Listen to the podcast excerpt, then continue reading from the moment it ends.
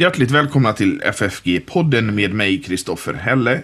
Och idag så har jag med mig Per Evert från Klapphamn-institutet. Välkommen Per! God dag, god dag, tackar! Och eh, är det så att man vill ge en gåva till församlingsfakultetens arbete och till den här poddens arbete, gör det gärna på Swish. Numret är 123 100 8457. Numret finns också i avsnittsbeskrivningen. Och så märker man det är FFG Gåva eller FFG Podcast. För annat eh, som händer på församlingsfakulteten, besök vår hemsida ffg.se. Ja, Per, då är det vi igen då. Ja, jag har ju varit med och samtalat med dig tidigare. Då var det Ja. kyrkoval här för mig. Det var kyrkoval. Nu är det ju riksdagsval. Precis. Och skolan Men- är ju jätteintressant har vi märkt på en massa partier. Ja. Men vi ska inte prata om riksdagsvalet. det är inte riktigt... skolan? Ja, men vi ska prata om skolan. Och eh, Klapphamninstitutet har släppt en ny rapport. Precis. Som eh, den heter alltså Osakligt och ensidigt. En granskning av hur kristendomen framställs i den svenska skolans läroböcker. Och, Ti- Titeln avslöjar ju ganska mycket ja, precis. För att vi utgår ju från vad läroplanen och kursplanerna och ämnesplanerna säger. Det är lite komplicerat i skolan. Det heter kursplaner i grundskolan och det är ämnesplaner i gymnasieskolan. Men två nyckelord som finns med i, i beskrivningarna är ju att undervisningen ska vara ett, saklig och två, allsidig. Och det är det vi belyser då och landar i slutsatsen att det är de ofta inte när det gäller beskrivning av kristendomen för att sammanfatta slutsatserna. Men hur, hur kom ni in på det här arbetet med just den här eh, rapporten? Var det någonting som särskilt som triggade igång det? Ja, eh, den, den konkreta anledningen är just att man reviderar kursplanerna i grundskolan just nu till eh, höstterminen 2022. Och det blev ju ett lämpligt tillfälle att göra en slags avstämning. Hur har det funkat hittills och vad behöver förändras i läroböckerna till man kör igång då med de nya kursplanerna. Sen reviderar man läroplanen också lite grann. Huvudsakligen så är ju faktiskt läroplanen fortfarande bra i Sverige. Det, det är en värdestyrd läroplan i Sverige som har fem grundläggande värden och fyra fostransmål som, som är bra och sunda och förankrade i en kristen tradition som det står också i läroplanen. Men den här diskrepansen mellan eh, vad som är skrivet i styrdokumenten och verkligheten i undervisningen, den har blivit väldigt, väldigt stor i Sverige. Och det var det vi var intresserade av att undersöka. Stämmer det att de uppfyller kraven på saklighet och allsidighet eller spretar det iväg i, i en olämplig riktning eh, när det gäller synen på kristendomen? Vad, vad, har ni gått igenom eh, de här böckerna som finns och har ni använt någon särskild metod? Ja, då har vi ju, det finns fyra stycken eh, helt dominerande läromedelsförlag i Sverige. Det är Natur och kultur, Liber, Glerups och det som nu heter Sanoma som tidigare var Bonniers. Eh, de har nästan hela marknaden. Eh, så då har vi gått igenom för mellanstadiet och högstadiet deras religionskunskapsläroböcker. Eh, och, då har vi en kvinna som heter Sofia Ödman som är mellanstadielärare och hon är barnpedagog som satte igång med mellanstadiedelen och, och gjorde den studien först. Så gjorde hon den som en, en uppsats på Johannelund och prövade den först där. Och sen så gick vi vidare och inkluderade det i det här projektet. Och sen fick vi in en naturkunskapslärare från eh, västkusten som heter Christer Andersson som var lite sugen på att studera läromedel och då fångade vi in honom också i den här visionen och då gjorde han en studie av naturkunskapsläroböckerna på gymnasiet. Och de är ju jättemånga. Eh, Det finns ju en massa olika naturämnen från de här fyra eh, förlagen och undersöka hur stämmer de överens med styrdokumenten. Och så blev det att jag själv fick ta ansvar för högstadiestudien. Eh, eh, för jag har både skrivit läromedel i högstadiet för samhällskunskap och, undervisat på högstadiet ett antal år innan jag kom in på Klapphamninstitutet och har mitt dagliga värv där. Okej. Men, men hur, hur såg era ögon när ni gick in i det här? Hade ni en aning om hur, hur det såg ut? Vad, vad slutresultatet skulle bli? Ja, det där är ju lite intressant eftersom både jag och de andra två författarna har undervisat i ett antal år så, så har man ju en viss känsla av att ja, det kanske är lite sådär osakligt men man, man lägger inte märke till det ändå för man på något vis man förväntar sig att, att eh, grundläggande inställningen i svensk skola ska vara sekulär för man är så van vid det. Men sen när man faktiskt sätter sig och studerar det metodiskt och noggrant, vilket vi har gjort här, då blir det i vissa fall mycket värre än vad vi faktiskt anade. Och det tycker jag var lärorikt. Mm.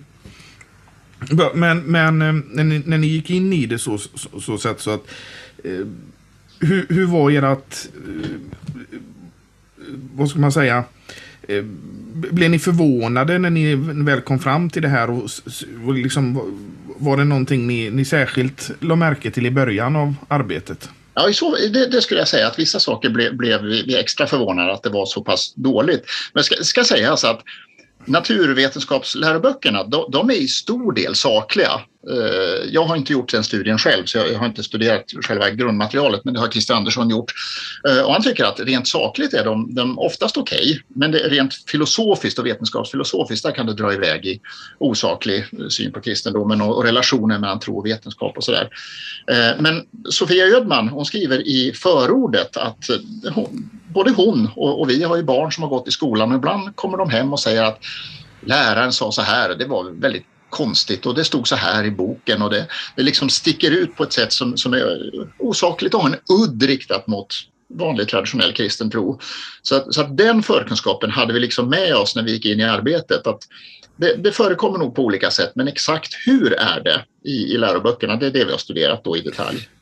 För att jag, jag ser ringar på vattnet i det här. För om jag lyssnar på till exempel sekulära poddar, jag ska inte nämna några namn och så, men eh, så är det liksom att eh, de har ingen aning. Det, det, är ju pålästa människor på filosofi och andra håll och sånt där som jag lyssnar på. Men de har ingen aning om det grundläggande i kristendomen utan de tror att det är någon form av lagiskhet hela tiden. Mm, mm. Och det är ju en av de sakerna som faktiskt framkommer ganska tydligt i läroböckerna att beskrivningar av kristen tro, ja, grundläggande kristen tro, handlar väldigt mycket om, om, om laggärningar. Att om du lever rätt, om du gör goda gärningar och så vidare, då kommer du till himlen, annars så kommer du till ett otrevligt ställe. Eh, och, och, det är ju inte innebörden i kristen tro. Då har de liksom helt eh, missat den grundläggande poängen, både i protestantisk tro och även i kristen tro som helhet. Liksom. Ja, alltså det, det är ju eh, det Jesus-centrerade kommer bort på något sätt.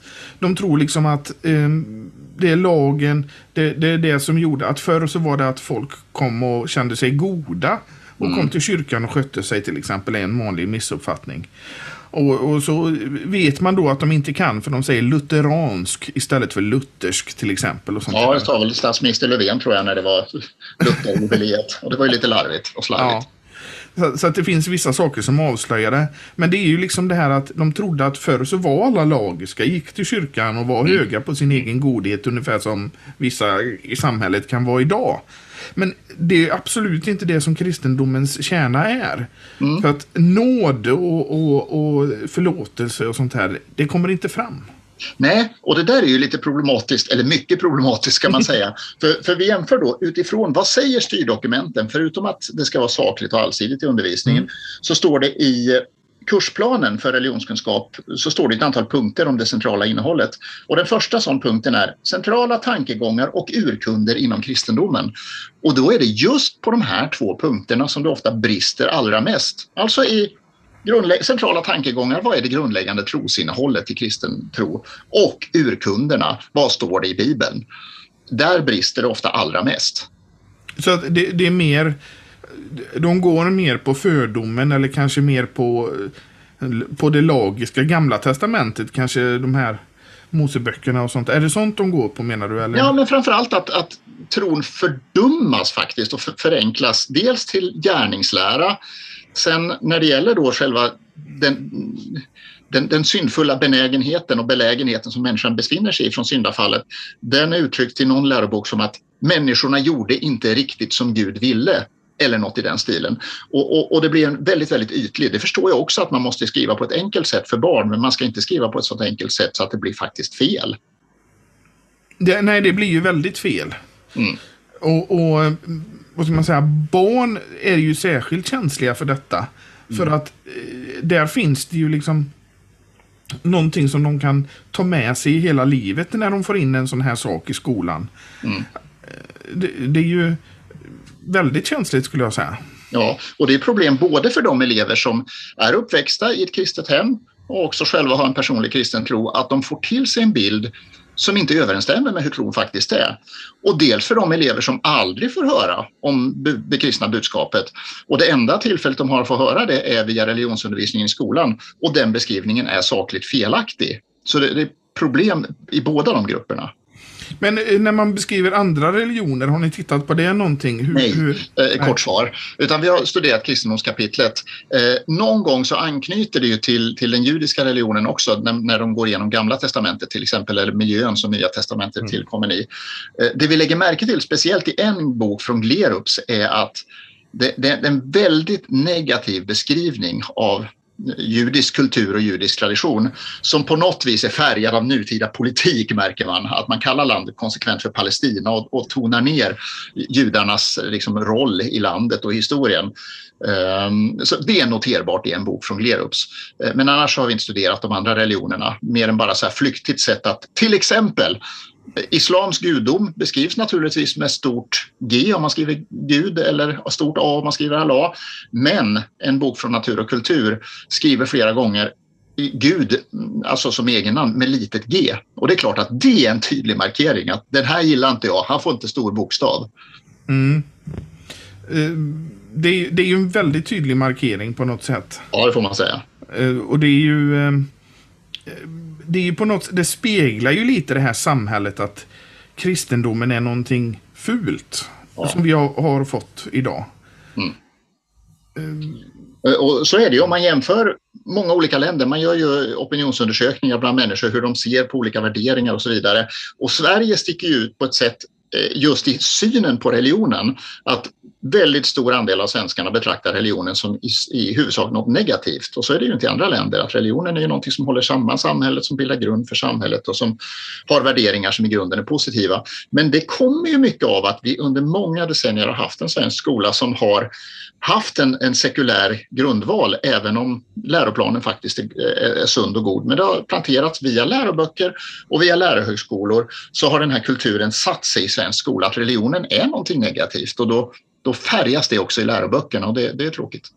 Hur ser det ut om man ser till exempel relationen till många vänstervridna till exempel som har sökt sig till läraryrket. Är det någonting ni kan se liksom som Nej, vi har inte studerat det på det sättet, om Nej. det finns någon slags politisk tendens. Det kan man säkert se i andra böcker och möjligtvis även i religionsböckerna. Men, men det sekulära, grundläggande sekulära perspektivet, det slår ju igenom. Och även beskrivningen av kristendomen generellt, då är det någon slags modern, liberalt, teologiskt färgad kristendom som beskrivs som någon slags normalfall.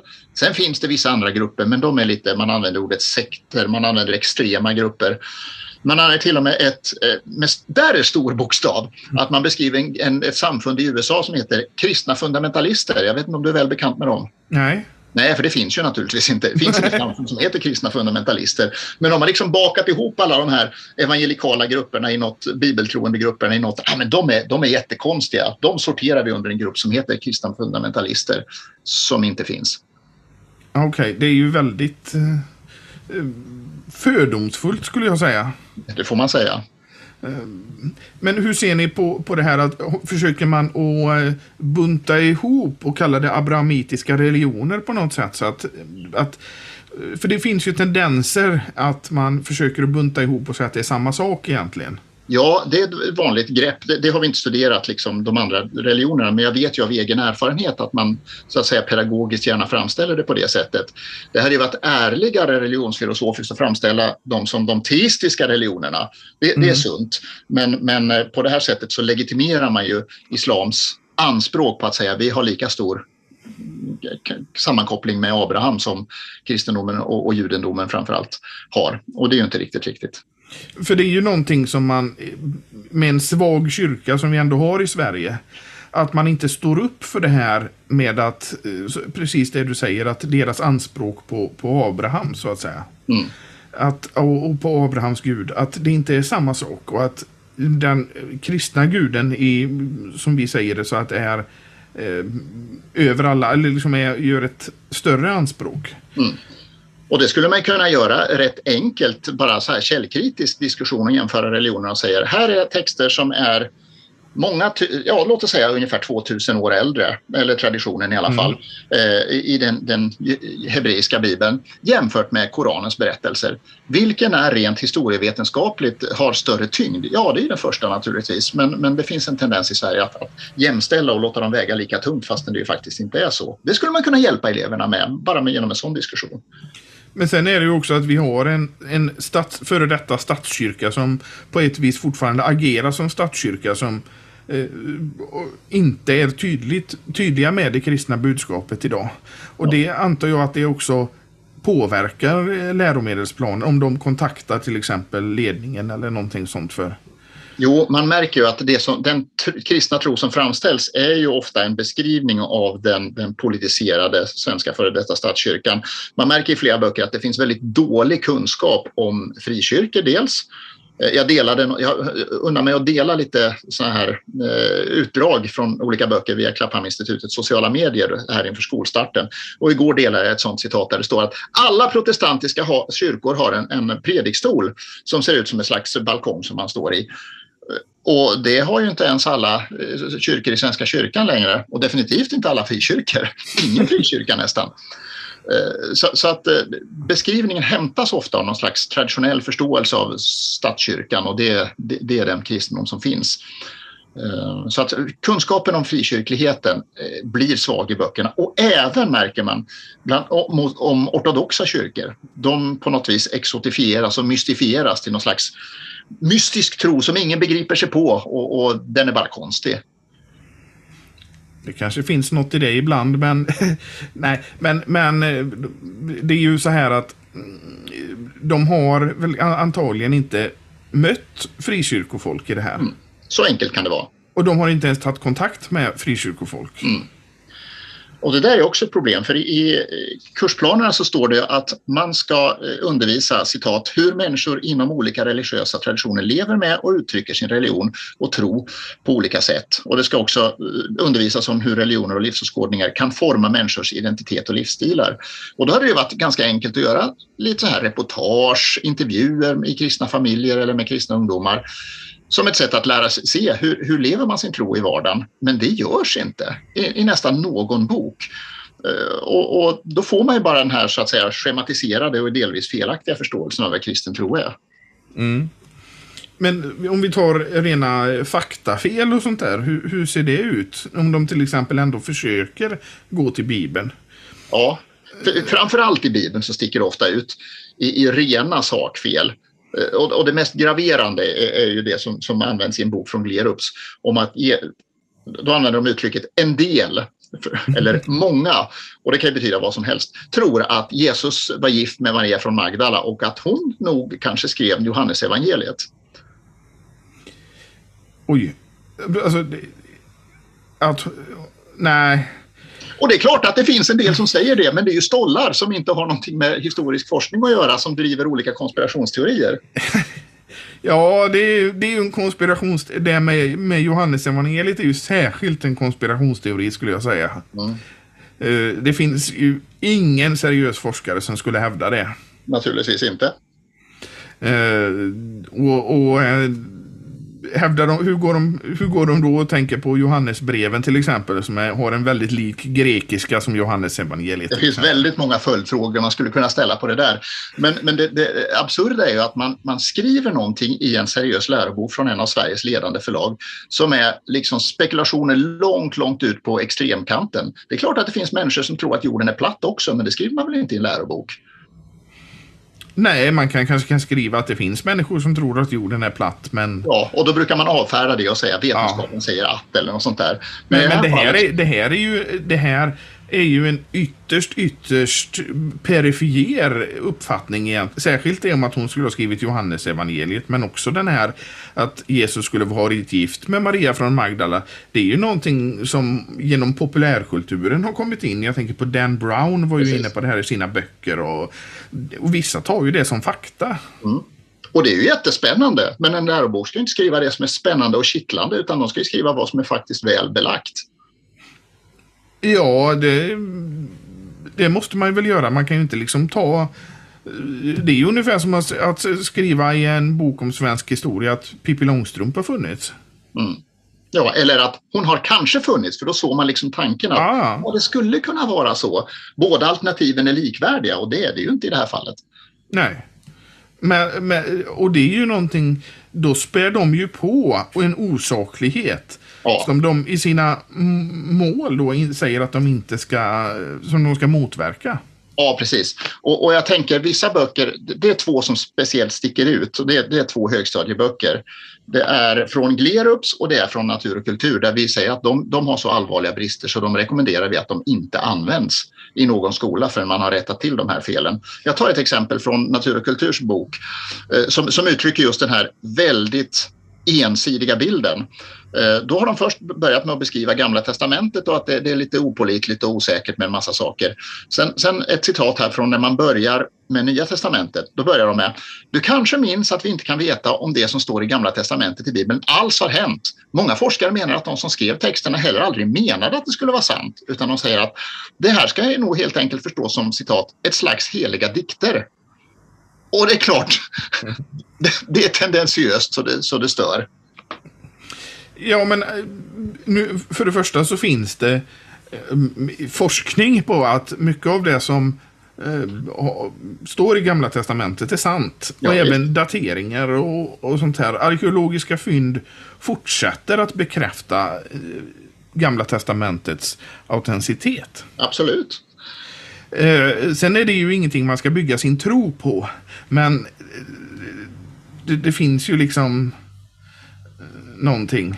Ja, och där skulle man kunna ha en, en, man kan ju inte utveckla allting i en lärobok, det förstår jag också, men man kunde ha en kort passage där man skulle skriva det här bekräftas av arkeologin, det här betraktas som, som eh, diskutabelt bland forskare och så kan man liksom ha en diskussion eh, så som man ska ha.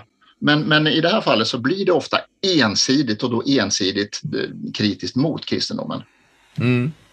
Men eh, till exempel om man tar eh, skapelseberättelsen. Det är ju någonting som, som kyrkan i Sverige nästan konsekvent förnekar. Och om man pratar om det här att det, allting bara har en symbolisk betydelse och så. Hur, hur ställer det sig i läroböckerna till skapelseberättelsen? Ja, eh, då- är vi inne på naturvetenskapsböckerna i första hand. Och det man märker som sticker ut där är att det finns en, en negativ beskrivning av relationen mellan tro och vetenskap och mellan den vetenskapliga revolutionen och kyrkan. Du vet de här vanliga fördomarna om att vetenskapen den stod eh, sekulär och fri och stark och så stod den elaka kyrkan och ville stoppa allting. Eh, och det är ju inte sant, utan verkligheten är ju att den moderna vetenskapliga revolutionen växte fram i en tydligt kristen kultur och på en tydligt kristen bas. Men det, det, den där fördomen ko- förekommer ofta i naturvetenskapsläroböckerna. Och det är ju, en, det är ju någonting som man kan säga en, ett resultat av svensk 1900-tals historia på något sätt. För där ser man det så att det, det kom, allting kom i en sekulär eh, och då tror man att allting är så. Man ser inte att det fanns en annan tid i historien. Precis. Eh, Och det kan man ju tycka, men, men i en lärobok ska man ju faktiskt vara sanningsenlig och det är man inte där. Nej, nej, det är man absolut inte. Och eh, det ser man ju på de här gamla lärosätena att de är ju grundade i en kristen anda och en kristna har haft en tradition av eh, utbildning. Absolut. Hela, hela skolsystemet är ju byggt på kristen tradition och det var kyrkan som var huvudman för alla skolor. Alla skolor i Sverige var kristna fram till det att det sekulära projektet då tog över under 1900-talet. Så, så man har väldigt svårt att bara gå 100, 150 år tillbaka innan man liksom eh, man ser det med dagens glasögon hela tiden. Ja, precis. Och det framkommer i några böcker också när man gör en historiebeskrivning, för det ska man göra av den kristna kyrkans historia och så vidare.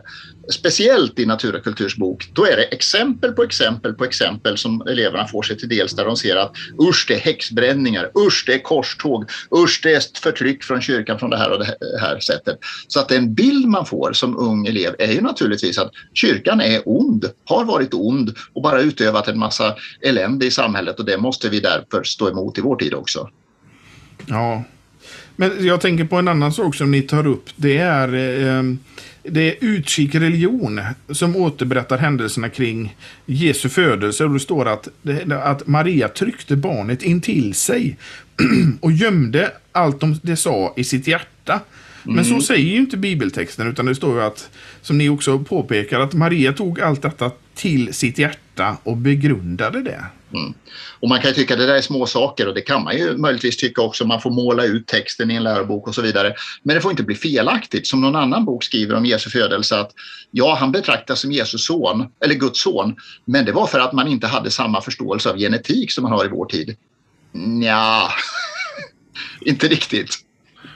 Men religionen gör ju ett anspråk. Mm. I, det här, I det här fallet så gör kristendomen ett anspråk på eh, sanningen, som i det här fallet är att Jesu, Marias jungfrufödelse av Jesus. Mm. Då får man ju berätta det istället för att lägga på brasklappar med dagens glasögon och dagens mått sätt att se på det. För så ska det vara med allting när det gäller religion och politik och allting. Man ska framställa saker på ett sakligt sätt så som man förkunnar det och sen ska eleven själv få ta ställning. Men om eleven får en snedvriden och ibland falsk bild, då kan den inte ta ställning på ett sakligt sätt. Nej, men i det här så är det ju i den här översättningen eller den här, om man nu ska kalla det om Maria, att hon tryckte barnet in till sig och gömde allt det sa i sitt hjärta. Mm -hmm. ja, så, så var det ju inte. Det, det, det, är ungefär som att eh, titta här, det här med vad anspråk den här Jesus gör, det är ju bara trams. Ja, och det, det framkommer ju framförallt om hela bokens tema drar i den riktningen. Man kan tycka att det gör inte så mycket om det sticker iväg i en eller annan formulering. Men om hela fokuset är tendensiöst och ensidigt, då blir det inte bra. Och så är det, framförallt i de här två böckerna från Glerups och Natur och kultur men hur, hur framställs Jesus? Hur, vad, vad berättar Varför dog Jesus till, på korset till exempel? Hur, Just det, det, det, är en bra fråga för att där brister det också. Det är en grundläggande trosföreställning. Varför dog Jesus? Vad innebär försoningen? Vad innebär frälsningen och rättfärdiggörelsen och så vidare? Där blir det ofta, precis som vi sa i början, så förenklat så att det faktiskt blir felaktigt. Där, där, där det ofta blir att, eh, ja framförallt att tron och rättfärdiggörelsen görs om till en gärningslära istället. Att om, om man handlar rätt och gör som Gud vill, då, då kommer man till himlen och annars inte. Men hur beskriver man då varför var Jesus tvungen att dö? Eh, beskriver de aldrig det? Ja, det finns vissa böcker som tar upp det och förklarar det i viss mån. Men sen märker man också att det beror ibland på Eh, Eh, att man kan ha en författare som kan sina saker men sen kan det finnas en redaktör eh, som lägger in ytterligare saker som drar i en annan riktning. Och, och så kan det vara, eh, speciellt när det gäller Jesus har vi, har vi märkt i några böcker. Hur ser man då på, på utvecklingen? Är det, är det så att det blir sakligare ju längre du kommer i det här? Alltså är det lättare på mellanstadiet och sen blir det lite avancerade på högstadiet och sen mer på gymnasiet? Eller hur ser det ut? Just det. Nu har vi inte jämfört exakt samma läromedel på grundskolan och gymnasieskolan. Men vissa saker kan man ju säga är, är, bättre i gymnasieskolan, att det inte är lika många sakfel. Men det är just för att då beskriver de naturvetenskap och det borde de ju kunna, naturvetenskapslärarna. Utan då är det mer det filosofiska och vetenskapsfilosofiska och historiska som sticker ut. I, I, grundskolan så är det ju så att det, det är delvis mer infantilt på mellanstadiet och det ska det ju vara på något sätt. Eh, men de rena sakfelen och den osakligheten den blir värre på högstadiet. Det är just därför som vi väljer ut två av högstadieböckerna som vi säger de är så dåliga så att de kan inte användas förrän de revideras i grunden. Men jag, när jag gick på, i skolan, vilket är väldigt länge sedan nu, så, så var det ju eh, våran lärarinna hon, hon berättade ju egentligen bara de bibliska historierna. Mm. Det är så man brukar göra på de lägre stadierna. Ja, och, och det är ju någonting som oftast eh, sitter fast. Mm. Hos de här. Eh, men är det någonting som tas upp idag eller är det bara det här eh, liksom läroboksmaterialet? Ja, det är klart, läraren är fri att använda precis vilket material man vill. Eh, vi, anknyter lite grann till en avhandling som Thomas Widholm har skrivit om läromedelsanvändning i skolan. Ehm, och, där, beskriver han ju att det är kanske 18 procent, om jag kommer ihåg rätt, av tiden som man använder till läroböcker.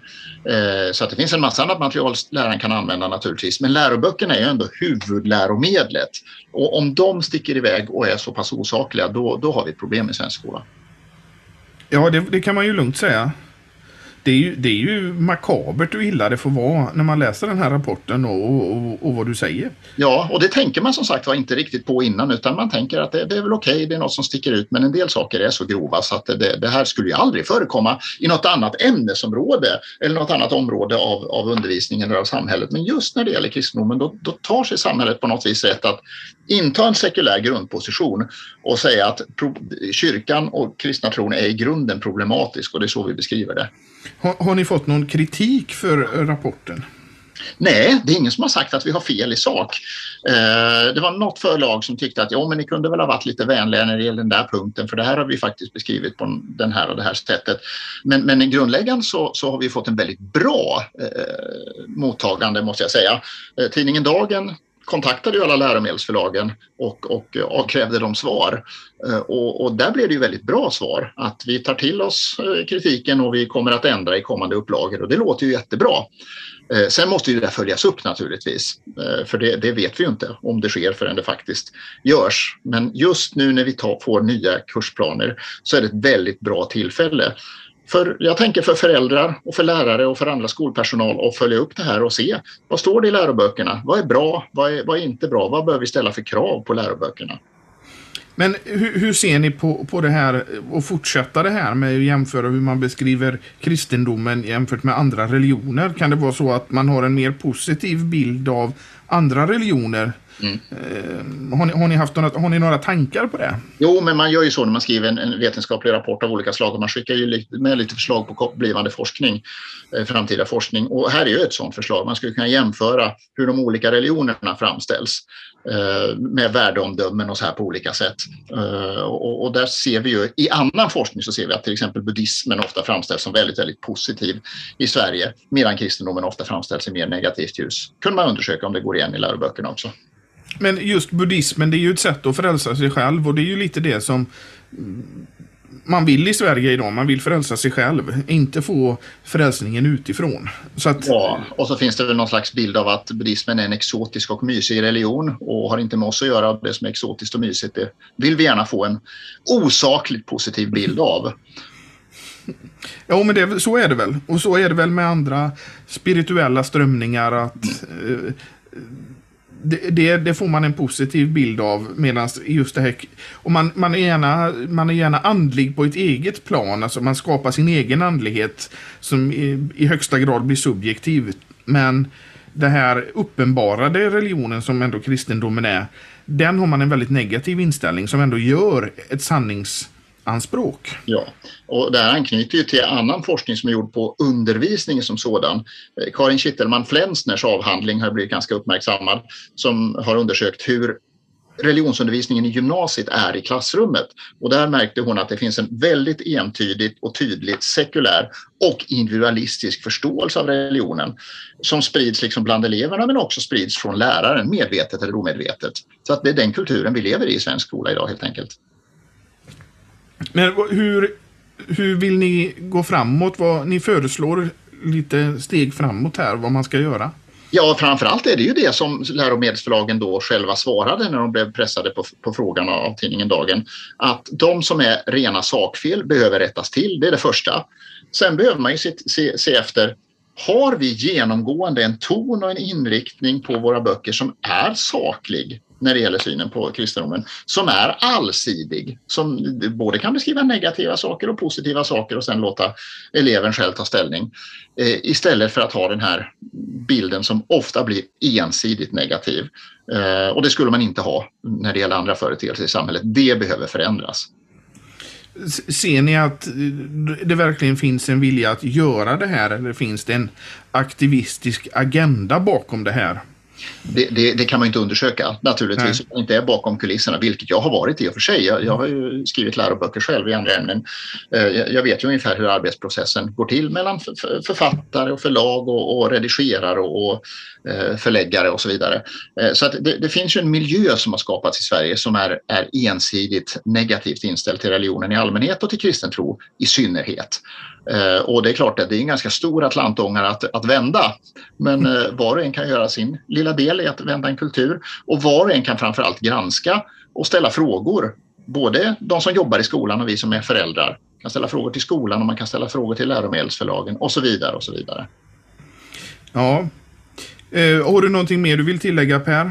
Som, i, i relation till detta? Ja, man kan ju säga att eh, kurs, läroplanen är bra i Sverige. Eh, vi som är kristna kan stå stadigt på läroplanen och säga att det här överensstämmer med vad vi, vad vi ser är viktigt i undervisningen som kristna. Det vill bara till att skolan faktiskt fungerar så. Och där kan vi som föräldrar och på, på andra sätt samhällsmedborgare ställa frågor, trycka på eh, och, och, ställa krav på skolan att den faktiskt ska vara så saklig och allsidig som skolpolitiker låtsas att den allmänna skolan är, men inte alltid är.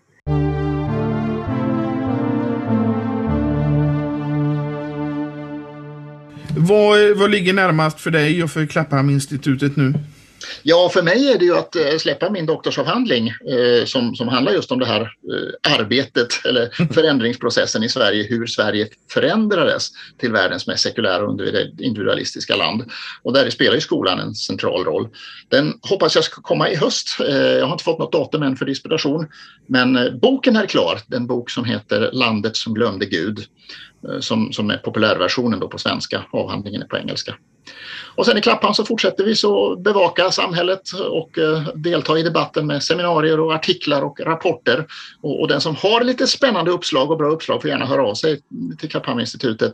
För vi är alltid intresserade av sådana här idéer som kommer in. Den här rapporten var just på grund av att två personer kom in i arbetet som jag tidigare inte kände med idéer. Så att det är ju en tankesmedja så vi vill smida goda tankar tillsammans.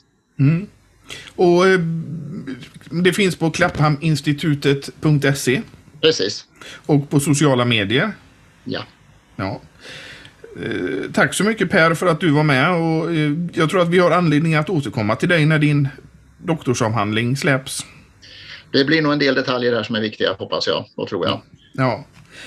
Och är det så att man vill ge ett bidrag till eh, församlingsfakulteten och poddens arbete, gör det gärna på Swish. Numret är 123 100 8457. Och så märker man det med FFG gåva eller FFG podcast. Numret finns också i avsnittsbeskrivningen. Och för annat som sker på församlingsfakulteten besök gärna vår hemsida ffg.se. Vi hörs igen nästa vecka.